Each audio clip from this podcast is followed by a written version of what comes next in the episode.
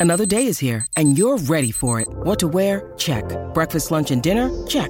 Planning for what's next and how to save for it? That's where Bank of America can help. For your financial to-dos, Bank of America has experts ready to help get you closer to your goals. Get started at one of our local financial centers or 24-7 in our mobile banking app. Find a location near you at bankofamerica.com slash talk to us. What would you like the power to do? Mobile banking requires downloading the app and is only available for select devices. Message and data rates may apply. Bank of America and a member FDIC. When you need mealtime inspiration, it's worth shopping Kroger, where you'll find over 30,000 mouthwatering choices that excite your inner foodie. And no matter what tasty choice you make, you'll enjoy our everyday low prices, plus extra ways to save, like digital coupons worth over $600 each week. You can also save up to $1 off per gallon at the pump with fuel points. More savings and more inspiring flavors make shopping Kroger worth it every time. Kroger, fresh for everyone. Fuel restrictions apply. Look, Bumble knows you're exhausted by dating.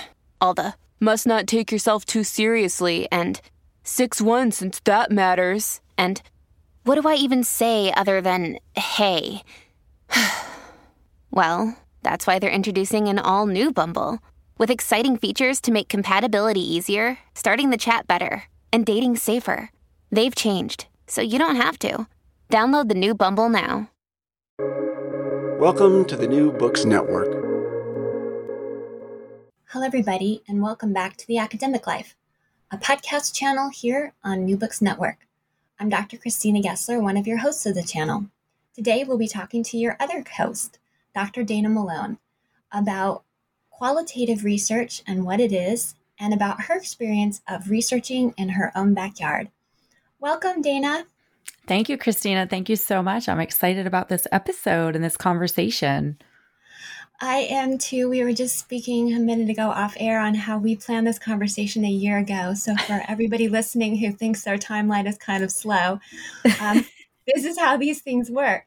Most of our listeners know you. They know that you are the co producer and co host of Academic Life with me, but we'll have some new people joining us for the first time. So, for everyone, will you please tell us about yourself? Sure, sure. Thank you. Um, so I'm Dr. Dana Malone, and I am, as Christina said, one of the co-producers and co-hosts on the Academic Life channel, which has been such a fun um, and exciting venture that I get to do with Christina, and I love doing it. Um, currently, I am an independent scholar, and so I always like to kind of explain that for myself because that can mean a lot of different things for different people. And so, um, so right now for myself i have chosen to kind of set my career up that way because i'm the primary caregiver to my two kids. And um, so i do a smattering of things on a contract basis. Um, so i do all the academic things. I just do them on an independent contract basis. So i um, i still write. Um, i have a publication coming out soon and um, in an edited book. And um, so i write and i I teach on a contract basis, so I'm an adjunct faculty. Um, in a master's of higher ed um, program. And um, and I traveled well I used to travel and speak on my research when people did that. Um, and and I podcast now and um, so and I, and I do consulting as well. Um, so just a little bit so today we're talking about qualitative research and and some of the specific um, strategies and things that I I used um, when I did my study that became from single to serious. Um, and so that's like a whole version of of my career, my CV, and my research on dating and sexuality and um, religious identities, specifically within evangelical college colleges, American evangelical colleges. But then I also do um, assessment and evaluation in higher education. So that's actually what I teach and what I have um, done as a practitioner for many years. And so that's kind of my other hat in higher ed. So that's um, something else that I do and I consult on and I um, travel and speak um, on that. And and I'm developing some um, a, a, new model on that, and and that may hopefully be like the next uh, the next book. So that's kind of a little bit about me and my my research areas and interests. Um, I do hold a PhD in um, uh, educational policy with a focus on higher ed, and my sub areas are, are gender and religion. Um, identities and student cultures and things like that. So that's a little bit about, um, I guess, my professional background.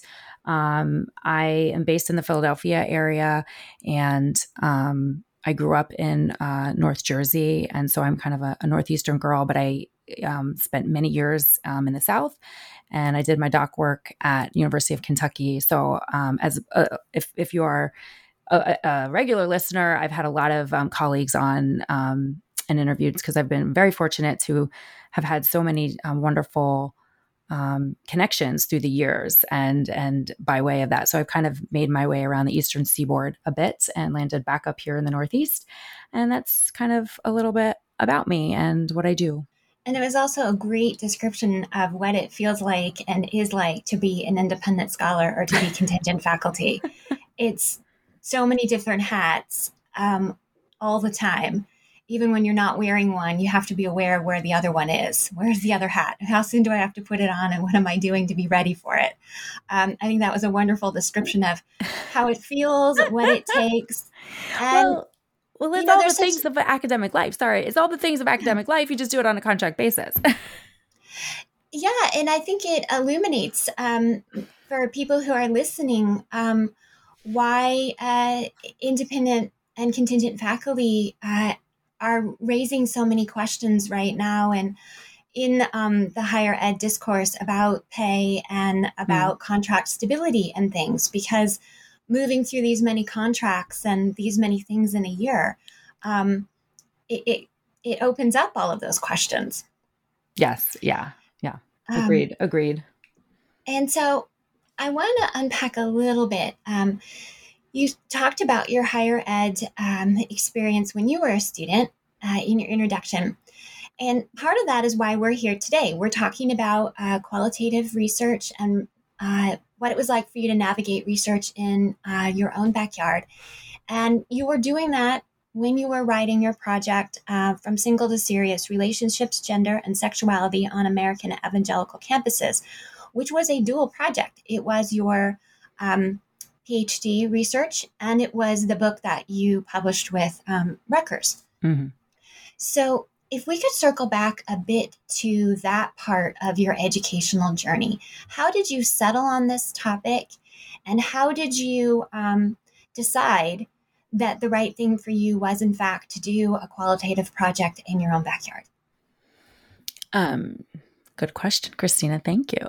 um, so, I I, I did attend an evangelical college for my undergrad. Um, and and so this book is you know and i, I do write about this uh, pretty openly in the introduction and so um, but i'll recap here for folks who haven't read that or, or haven't had a chance to so I, you know i do say this is this is a personal project this came out of my biography as i as i say often and um and even just my explaining like where i come from so i um, am from North Jersey. Um, my family, uh, my parents are um, children of immigrants. And so I'm second generation US born Armenian American. So my whole family, um, you know, is from like New York, New Jersey area.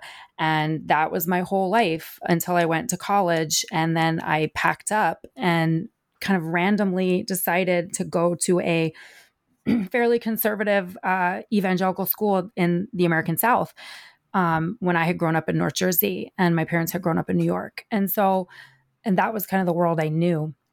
So that was a big change for me. So, um, so I, I do write in the book that that first year, um, first, you know, week almost on campus was kind of the beginning of this project because it was then that I really started thinking about um, relationships and um, you know how they intersect with gender and religious identities and specifically in evangelical uh, religious subculture. And um, because you know relationships were so prevalent like and like they were so focused on they were so so much like everybody was talking about about them even the um, campus administration it just felt like it was a big focus. And you know partnering up was not a focus of mine at the time. So i was really struck by that. And that was not part of my previous cultural experience um, even though i had attended various conservative uh, protestant churches growing up and and one I guess you would you would characterize it as an evangelical um, church in the Northeast. It was just very different in the South, and so that was my undergrad experience. I, I, went to, and I ended up staying. Um, I, I made some great friends and I had some good mentors, and I ended up staying all four years, even though in a lot of ways I kind of felt like a, a bit of a fish out of water culturally. Um, but it ended up being a, a, positive experience for me. And then I stayed in in that world a bit, and I worked in that world as a student affairs ad, ad, um, administrator, and I worked with college students on those campuses. And so, um, when I started my doc work, I just had, you know, I just knew I was fascinated with this topic, and I wanted to explore it further. And so it just made sense. Um, and I, I actually had a meeting with who became my chair of of my doc program. I had a meeting with her before I ever enrolled um, at the University of Kentucky. Um, I, I, had made a friend, and and she was in some classes with her, and she said you should meet with this this um, professor. And she had a dual appointment in gender studies and ed policy. And I met with her because I was considering, you know, applying there and told her about what I was thinking about for my project. And she just loved it from day one. It was super supportive.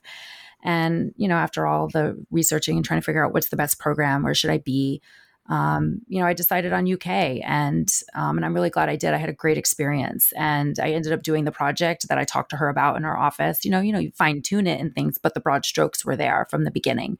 I kind of knew the themes that I wanted to study, and um, and so that's kind of how you know how i got from you know going to an evangelical school as an undergrad to you know having these experiences as a student as a student affairs professional. I, I did live in work on these campuses and wanted to really explore this topic. And then that was definitely what i wanted to do in my grad work and i found a supporter um, of of that and and had a great experience um, you know researching it and and studying it um, as a doc student so let's start unpacking research itself. Can you tell us the difference between qualitative and quantitative research and why one versus the other was right for your study?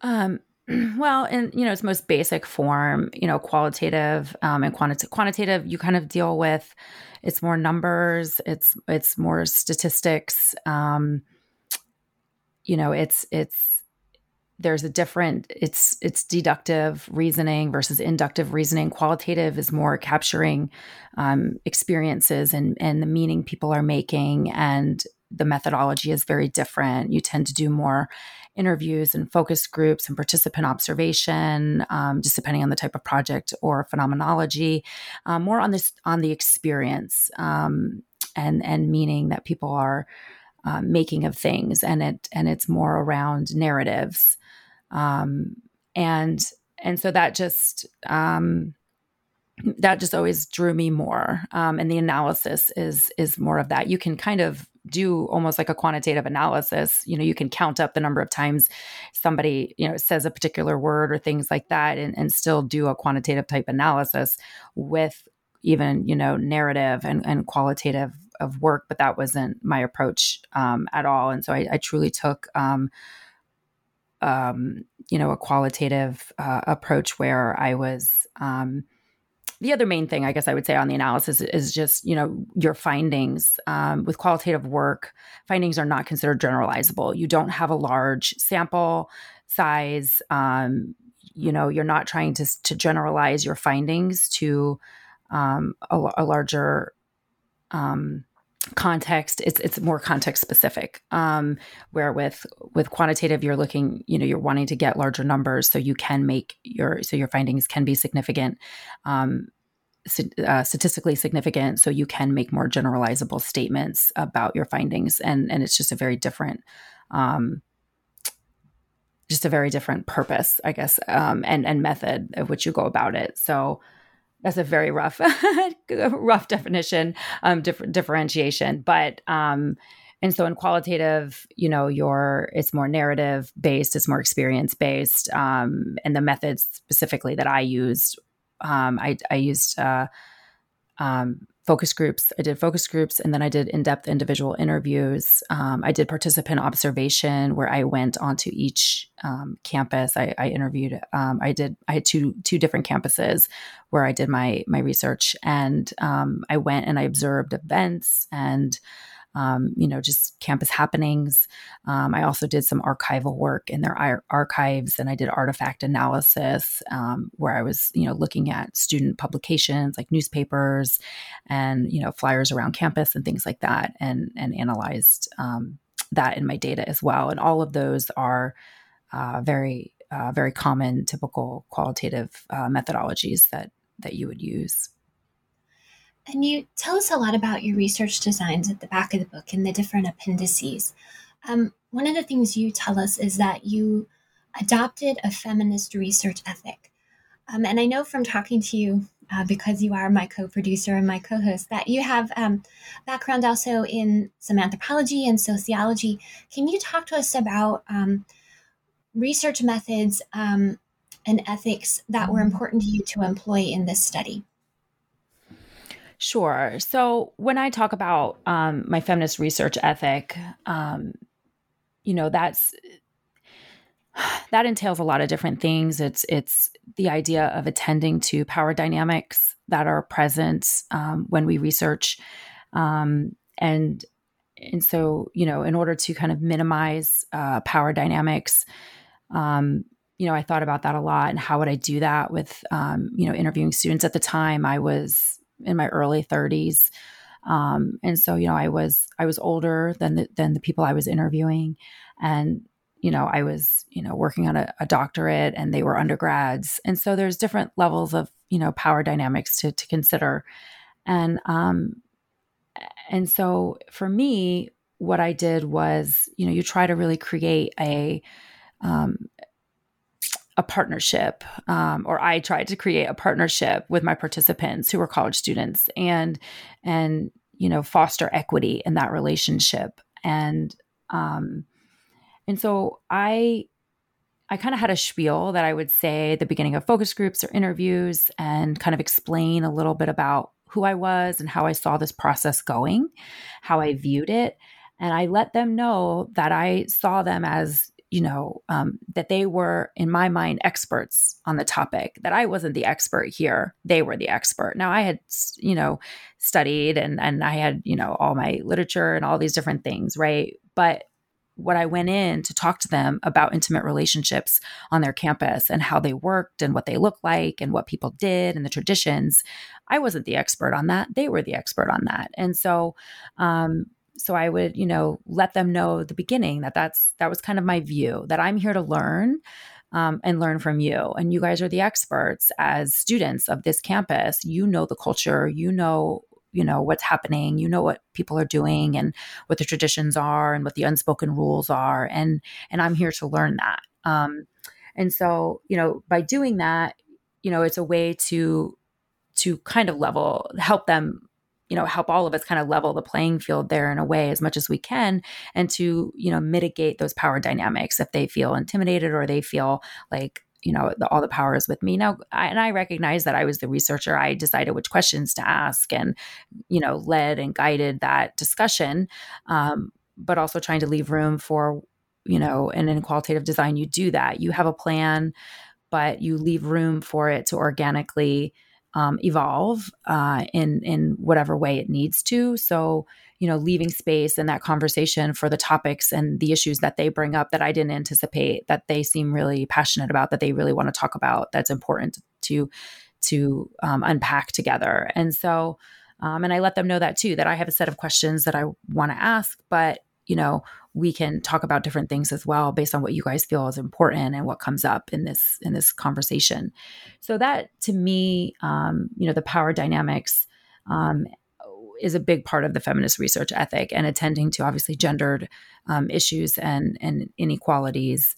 Um, but for me, the main piece of that in that scenario was um, was the power dynamics. Um, and and I will say this too, also you know, I, I did struggle. And so the reason, one of the things I write about in this, I, I think I write about this in the method, remind me if, if, if I'm wrong, um, is the idea of, you know, with this particular topic, you know, this was sort of a, sort of a dangerous topic to be talking about, you know, talking about sexuality and sexual practices and you know even intimate relationships generally you know can be very uncomfortable in in a in those settings in a conservative you know campus setting evangelical setting because and i say that because on these campuses you know um, sexual relations of any type was prohibited. So you know same sex or heterosexual um, interactions at all were prohibited. And if students were found to be engaging in that you know they could be um, you know expelled from the school. Like that could happen. And so you know, in some ways, really unpacking all of the dynamics of these um, intimate relationships, you know, was kind of con- could be considered dangerous for some students and uncomfortable. And so I thought really hard about how do I honor my feminist research ethic in that I want to create an open relationship with them and be as open and, and candid as I can. But I also wanted to protect um, the research process. And I didn't want to divulge too much about my previous history um, and maybe jeopardize the comfort level that they may have in sharing things with me because I had worked at similar campuses and I had been in a policy enforcement role and I didn't want, you know, any transference, you know, to use a counseling term where they might put, you know, their thoughts and feelings around, you know, some of those those authorities on their own campus onto me and that might um hinder you know the rapport we develop in the room around the topic. And so i really struggled with that because my feminist research ethic really um, you know uh, drew me to want to be as open and candid as possible but i also wanted to you know be careful about how much i shared um, so that i didn't inf- i didn't af- negatively affect the rapport that we were uh, trying to establish um, and so where I landed on that is that I had decided that I would be open and honest with them if they asked me questions, but there was just some information I didn't offer at the onset the onset of the of the interview or the or the focus group or the relationship. And I did have students ask me, like at the end of a focus group or at the end of an interview, they would ask me some questions about my own history and my own background in some of these areas, and I and I answered them honestly and candidly. Um, and I think that worked because we had already had an established rapport um, at that point. Does that make sense? It does. So, to unpack this uh, a little bit more for particularly new researchers who, for a variety of reasons, mostly pandemic related at the point that we're taping, have not been face to face with focus groups yet. They've been trying to put together their research as best they can with what they're allowed to safely do. So, for your study, did you do the lit review and the archival research with the student newspapers and things like that first and then meet with your focus groups? What order did you conduct the various components of this study's research? Um, well, because I went into my program with a pretty good idea of the kind of project I was going to do, um, the themes, like the, you know, what I was going to explore, I, you know, took every opportunity throughout my program to tailor any papers, any projects, anything like that to my topic. So I had done a lot of the literature review um, by the time I got to the research, for sure. I had done that. I had done that throughout my entire program. And then I did that for my qualifying exams um, after my coursework was done. So the literature review was mostly done at that point. Um, and I used the literature review and just all of the reading I had done as almost like heuristic devices where they were, you know, the concepts that I read um, and and theories and ideas um, enabled me to kind of um, craft questions and ideas going into the study itself. Now, the archival work I did at the same time that I did my field work. So I had done all of the literature review um, and everything previous, um, came up, you know, wrote my um, and and I actually did um, a document for one of my courses uh, where for every question on my my interview protocol, I had like I mapped it to all the different uh, li- li- references in the literature, so you could see why like why I'm asking this question, you know, and and where where I could trace that back to whether it was someone else's project, um, because I had looked at two other books um, and projects in particular um, who were both of which were very close into to what I was doing. And I um, borrowed some of, you know, went to their method section and read about what they did and how they approached it. And, um, and so that really informed my interview protocol, the questions that I asked in both the focus groups and the interviews. So the lit review was done first. And then um, I spent a semester kind of focused on each campus. And when I was on each campus is when I did the archival work in their actual like archives in their libraries. Your brain needs support, and new OLLY Brainy Chews are a delightful way to take care of your cognitive health. Made with scientifically backed ingredients like Thai ginger, L-theanine, and caffeine, Brainy Chews support healthy brain function and help you find your focus, stay chill, or get energized. Be kind to your mind and get these nootropic chews at olly.com. That's O L L Y.com. These statements have not been evaluated by the Food and Drug Administration. This product is not intended to diagnose, treat, cure, or prevent any disease. This episode is brought to you by Shopify. Whether you're selling a little or a lot, Shopify helps you do your thing, however you cha-ching. From the launch your online shop stage, all the way to the we just hit a million orders stage. No matter what stage you're in, Shopify's there to help you grow. Sign up for a $1 per month trial period at shopify.com slash special offer, all lowercase. That's shopify.com slash special offer. So, for listeners who maybe haven't read the book yet, um, you chose two different campuses who, um, because this is a qualitative study and not a quantitative study, it is based on people sharing uh, their personal narratives with you. You're very careful not to divulge anything that will let us know what these two campuses are. You describe one as the large campus and one as the small campus. Um, and you conducted research on both of these two campuses. And you also are careful not to let us know too many identifying factors on the students who spoke with you so that their privacy is protected as well.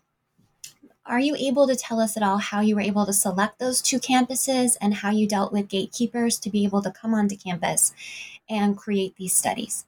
Um, sure. I I was, as I said, I, I, had attended and I had worked at some, and um, so I was I was pretty familiar with the evangelical college um, scene and and you know uh, group of, of, campuses at that point, and so I was aware of of many campuses, and um, I wanted to pick two that were similar but different at the same time. And, and I write about that in the book too, about how they're different, that they're similar in a lot of ways of their Christ-centered mission and, you know, the ultimate aim of what they were trying to do with, um, you know, uh, uh with educating students in, you know, in a, in, in a way that, you know, melds their, their faith and, you know, their scholarship and how, you know their their faith um you know the, uh is kind of brought into every area of campus life. Um, so that was very similar. Um, a lot of the rules and regulations were pretty similar but because the size difference um, one was for evangelical schools you know decent decently bigger and one was much smaller. And so there were different cultural differences on you know what what it felt to experience campus life. They were different. And so that did create some differences as well. And so i wanted you know campuses that were similar but then also had some unique aspects to them. Um, and so those two kind of fit. And i also you know i did have contacts at each campus and so that was part of it. It was also um, you know just a, a very practical decision as well as to uh, exactly what you said the gatekeeping like um, where i had access and who was willing to let me come in and um, you know and conduct this study. And and one of the things i, I talk about uh, when i talk about um, you know the methods of of this study is because you are as i said it's you know it is kind of a risky sort of dangerous topic when you start getting into sexuality. And a lot of campuses you know they don't they don't, they don't necessarily want you coming in and asking a bunch of questions about that. And so i um, you know, I did a, this is a study of perceptions. Um, so my study wasn't necessarily, I'm going to come in and ask you about your personal sexual experiences and all of that, but it was a, it was a study of perceptions, how students perceived that relationships were done and things like that. Um, and, and I think I may have even talked about this when you interviewed me for the book itself, but you know, that ended up being a really beneficial uh, decision, um, even though it was a practical decision, it was it was part of a gatekeeping decision that felt safer, I think, for campuses, um, for gatekeepers at these campuses. That I was coming in and I wasn't necessarily going to be asking a ton of direct questions um, about students' sexual practices, but I was asking about perceptions of how relationships form and and function and you know um, their practices around them and traditions and unspoken codes and things like that. Um, and so i ended up being able to get a lot of rich narratives from students who actually had not been successful um, in the campus you know dating scene and marketplace uh, relational marketplace. And so they didn't have a ton of personal experience dating to share with me but they had a lot of stories of their attempts and how things didn't work out and things like that so that wouldn't have i wouldn't have captured those stories had i made it a a criteria of the study to of, for participation in the study that you have had to have had X number of successful, you know, either dating or sexual relationships. Like there, there wasn't anything like that. It was just perceptions. But then inevitably, students talk to you about, even though we're talking about their perceptions of how things um, generally work on their campus. Of course, most of them, by the time we got to an individual interview, were sharing with me pretty personally about their own experiences navigating that campus scene. And that's where a lot of the really rich data came from. Um, so some of it was um, you know context that i had had. And i did go with each campus. I did go through you know their version of irb um, their version of you know the review process um, in addition to i had gone through all of that through my home institution um, um at uk and then had done that for each of the campuses. So the the way i set that study up did help with the gatekeeping for sure Let's break down a couple more terms. You just referred to IRB. Can you tell us what that is? And can you also tell us what bracketing is and how that affected this project? IRB is kind of your institutional review board. So every campus um, usually has an institutional review board um, that. Uh, uh, you have for a study, like you have to get IRB approval. So you go through all of the steps and the applications um, to make sure that in the review process to make sure that you're doing your study in an appropriate and ethical way and attending to all the different um, things that you need to attend to to protect um, you know participants or um, anyone involved in the study. And so every piece of this study is is reviewed. So from my you know fr- um, from my uh, email recruitment. I had to have that drafted to my interview and focus group protocols, to my consent forms. So every piece that I created for participation in the study. Um, even in that process, you talk about how you're going to protect, how you're going to co- collect um, or generate the data, how you're going to store the data, how it's going to be protected, um, where you're going to keep it, who has access to it. There were all those different components that are part of that review process so that your project is rev- is approved and you're able to proceed and and do that. So I did that through my home institution at University of Kentucky and then I went through whatever appropriate uh, review process was necessary on on each of the campuses where I did my research and theirs were a bit smaller and not as rigorous as as what I had to go through at UK because they were smaller campuses but um and and for them, you know, knowing that I had gone through that very rigorous process, um, you know, through my university, um, my home university, helped you know get uh, open the doors and and you know for for me there, although there were some you know considerations and things that they they asked me again, mostly around the nature of the topic that I was studying on their campus. Does that help? It does. And can you also tell us about bracketing? Okay, so bracketing, um, bracketing is a is a term, um, is a strategy in in qualitative work where um, you. Well, I will say this. So, so very apropos to qualitative work. Sometimes there's not a a one definition for what bracketing is.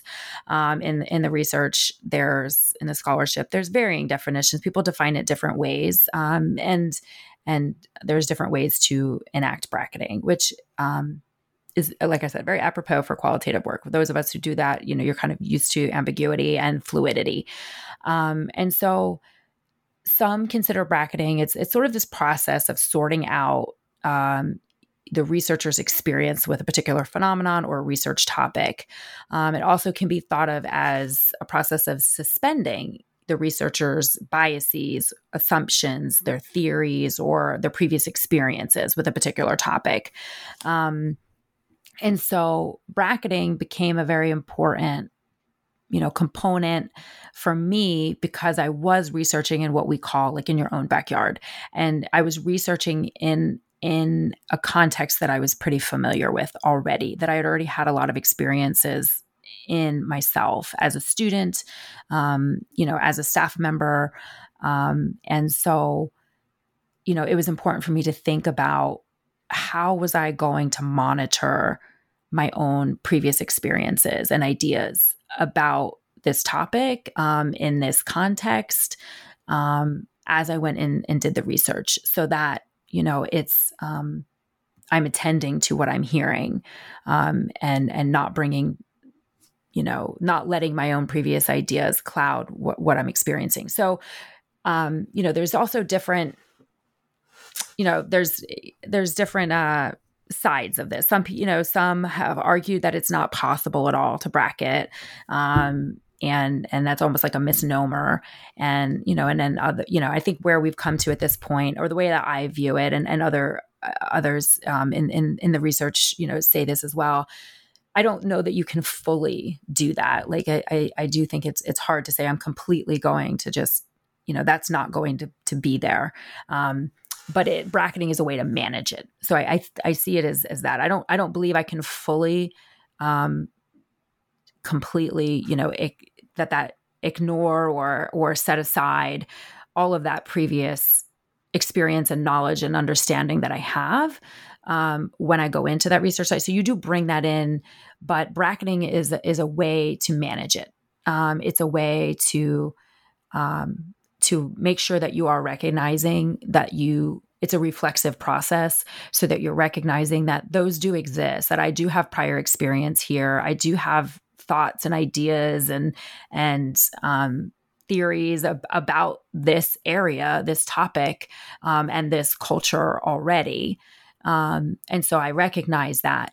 Um, but I do need to kind of set that aside temporarily um, and and make sure that I'm fully attending to what I'm hearing and and allow what the participants are sharing um, to come through. To um, also when I'm I'm there on campus and I'm you know, doing my observations of events or, you know, just the campus itself, um, that I'm I'm attending to what I see and not bringing and not letting my previous experiences or ideas cloud that if that makes sense. Um, and so for me, the way I viewed it, it was almost like this idea of like I put it on the shelf. So I put it like I, I I'm able to step back from myself enough in a reflexive process to understand that I have all of these experiences and this this knowledge and this understanding and these theories and ideas about what's happening and so i can step back i can acknowledge that i can almost like put it in a box and put it up on the shelf temporarily that's like you know as best as you can so that you can attend and see as clearly as you can what's happening because in qualitative work we say you know the research the researcher is the instrument so, you know, I am the instrument as I am observing things on campus, as I am doing artifact analysis, as I am reading certain things. I am the lens through which this is all happening as I am the instru- the research instrument. And so, you know, managing it is the best you can do. So you go in and and I did my interviews and I tried to really allow um, the students to really share what what their experience was and what they felt and what they saw and what they experienced and um and I took all that in and I captured that. And then when it was appropriate and it was time, I went back to that shelf and I took that box back off the shelf with all the things I thought I knew and all my previous experiences. And I lay out the things in that box next to all the things, all, all the narratives and all of the data that I was able to capture from the students and my participants. And I kind of, you know, com- you know compare and I, I, mix how does that all play together? Um, and so that's kind of what bracketing is and a little bit about how i understood it. And then i can talk a little bit about um, my methods of bracketing specifically if you'd like but I, will let you jump in as to if any of that made sense it, it made a lot of sense and i think it's really important for us to to hear how you approach that self-awareness and how you had to do almost a dance with it um, the idea that any of us are objective is um, an outdated idea.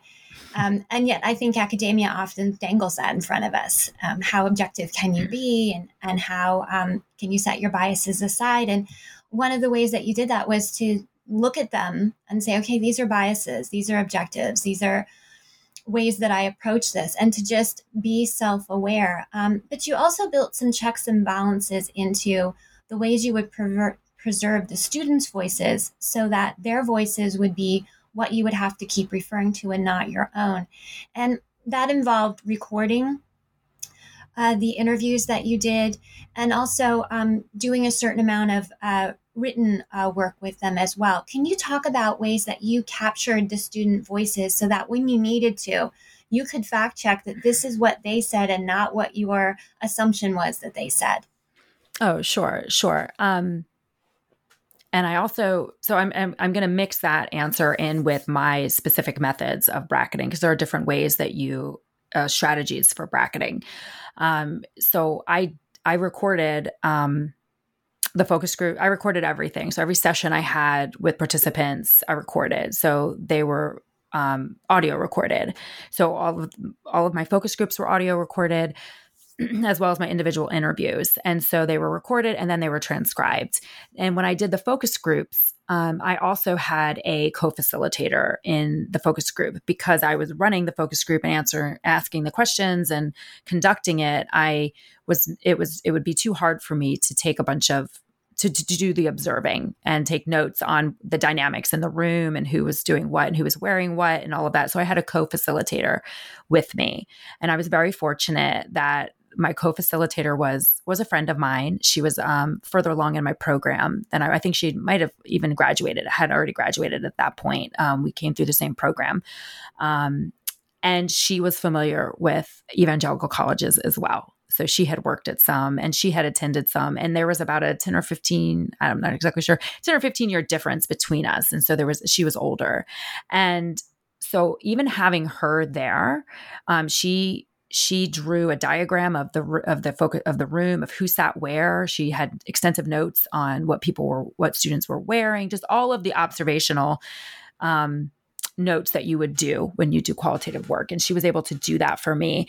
And and we did a debrief after uh the session and you know and and she gave me and she had pages of notes that she took during the session itself. And of course we had the recording so i knew who was saying what um, but I had then pages of her observational notes. Um, and she was a trained trained qualitative researcher as well at that point. And so it was really that was um, that was really amazing for me to be able to to have her there with me. And she came she did both both campuses with me. She traveled um, out of state where we went to the other campus because um, there, you know, the campuses I studied were in two different states, and she she did, was able to travel, and and she did the same thing for me um, at the other campus um, for the focus groups, and so. Um, so that was part of it. Yeah. So I recorded, I audio recorded, and then they all of the transcripts from all of the focus groups and the interviews were transcribed. Um, so I, and then I, you know, obviously, like I, then I did my analysis of, I just spent months with those documents um, and I did my own analysis. I didn't use a, a program. Um, uh, and I, we can, I mean, we can maybe talk about that, but I, I, I do want to mention, so the method specifically of bracketing that I used where I, I did memo writing. So I would write uh, different types of memos, autobiographical memos about my own experience, my own autobiograph biographical experiences in these settings and how they were you know and managing that as i was doing the research. Um, i wrote theoretical um, memos about theoretical ideas i was having about my observations about my hunches and my insights things like that throughout the research process. So um, and those were especially true after you know after i conducted the focus groups or the interviews.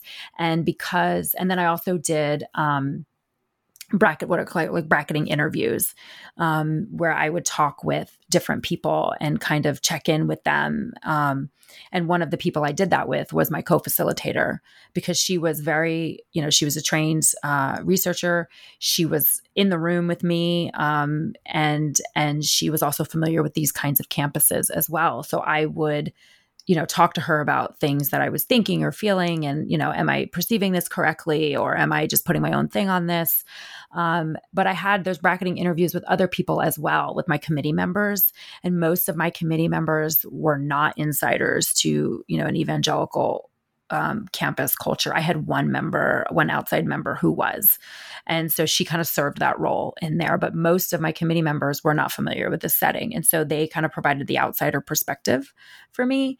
And and then I did um, also I did interviews or conversations with um, with other evangelical college campus insiders, um, some within the settings that I was researching, and then some with other campuses that I was just familiar with. Um, and that's also another, you know, qualitative that that those interviews served two purposes. They also were what we call member checking in qualitative work, where you start to develop ideas um, this is what i think i'm hearing this is kind of what i'm how i'm making sense of this and you go back and you check in with participants or other people. Like I did that with some administrators on the campuses that I people that I talked with um, and said, here's what I'm seeing, here's what I'm thinking. Does this does this track? Does this make sense? Um, and so those were kind of the strategies that I used to be able to um, manage my own experience and my own voice alongside my participants and um, and the data that we were generating. One of the questions that research raises, particularly in the modern era, is can't you just do it all virtually? Can't you do it through email and Zoom and questionnaires and phone calls? Um, and you can certainly do a lot that way. But there are certain things that um, you only find out in person.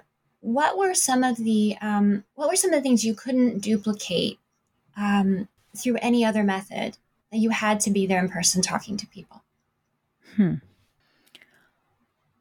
Oh, that's a good one. Um, and we kind of talked about this beforehand that I, I, I, I know people who are doing interviews. I have colleagues that I know who people who are doing their research on Zoom and doing interviews on Zoom, and I have not had that experience. Um, I think the thing that would be hard, like if I, just in the context of my own study, if I had to like imagine what it would have been like to try to do this study like today in the current climate and the situation um, I think the focus groups more than anything. So, from the way I set up my study, is the focus groups came first. So, on each campus, I did a series of focus groups uh, with eight to 10 students in the room at a time. And from there, I, you know, they, they filled out at the end, they filled out some, you know, uh, questionnaire information and things. And, and, and on there is where I asked them if they would be willing to, to participate in, in individual interviews and where we could kind of explore some of these themes and other themes uh, more in depthly in a one-on-one scenario. Um, but the dynamic in the room and it happened with every focus group the dynamic in the room between the students with multiple of them you know in the room from different walks of life from different parts of campus coming together to talk about this topic that's rarely talked about so candidly and openly. Um, you know, each of my most of my focus groups went two hours or longer. Um, which was you know several of them went over the allotted time because they were just students were just so chatty. They had so much to say. And they talked to me and they talked to each other and the the energy and the dynamic in the room was just was was phenomenal. I remember coming back from my first round on the first campus and i talked to my advisor that night and i said it was amazing. I said i have some amazing data. Like it was just, you know, because you you kind of pilot a little bit your questions, but you don't always know how it's going to land. You don't really know. I mean, same thing with podcasting, right? We craft these questions and then, you know, it's like, is this going to track with the person you're interviewing? And so the dynamics in the room for the focus group, I feel like that would be really hard to do virtually. Um, because there's just an energy and especially around this kind of a like, especially around topics that are very intimate very personal um, slightly risky or dangerous, um, I think that would be hard. Um, yeah. Did you find that as well in the one on one interviews you had with students that there was a quality of trust that had built um, through them getting to observe you and see you in person? Oh, I'm sure, for sure. I, I think I I I would think it would be much harder for students um, to to feel as comfortable with me and to feel as you know open or or willing to kind of share about these topics um, which are very uncomfortable for a lot of them. Not everybody was uncomfortable but i had some students who were particularly uncomfortable talking about when we started getting into some of the you know sexuality stuff. Um, you could just tell they were wildly uncomfortable with it but they did they did talk to me and they they did open up but you know the awkwardness in that moment um, i think that would be hard um, over zoom in, in a digital format um, but I, I can't say for sure. I can't do a complete, you know, apples to apples comparison because I haven't, you know, I haven't done interviews over Zoom.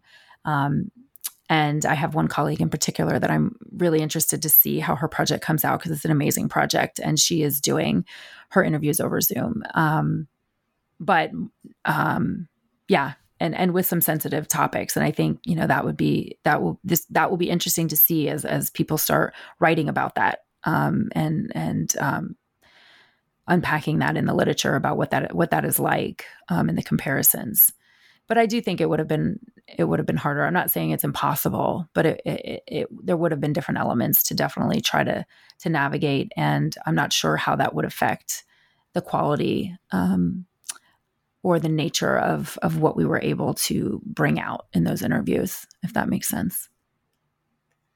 It does. I know we're running short of time mm-hmm. today, and I have so many more questions I would love to ask you. But in the few minutes we have left, what I would love to ask you is what was your biggest challenge in doing this research, and what surprised you the most? Oh. Hmm. That's a good question. You have to give me a minute on that one. The biggest challenge. I I think I would say um it probably was what I talked about earlier. I really struggled um, with the how honest, how open, not how honest, but how candid to be with students. I really wanted to honor their willingness to be open and, and candid with me. And I really took seriously, um, you know, that feminist research ethic of of equity and openness and attending to the power dynamics. And I really struggled with I didn't want it to ever appear or them to ever feel or it to be that I wasn't being completely candid.